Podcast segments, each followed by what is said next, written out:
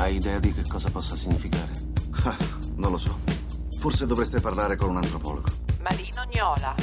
Sempre la stessa, ma sempre diversa. La famiglia è la cellula madre della società, eppure in ogni epoca cambia forma, dimensioni, funzioni.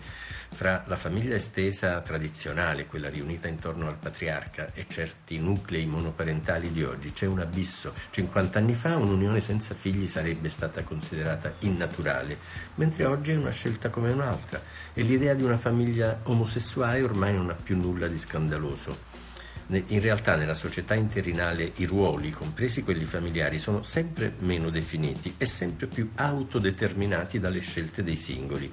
Famiglie monoparentali, padri materni, madri paterne, coppie gay, omosessualità tardive, maternità biotecnologiche, famiglie allargate. In realtà la famiglia è un'isola di sabbia nelle correnti del mutamento, ma sempre famiglia resta.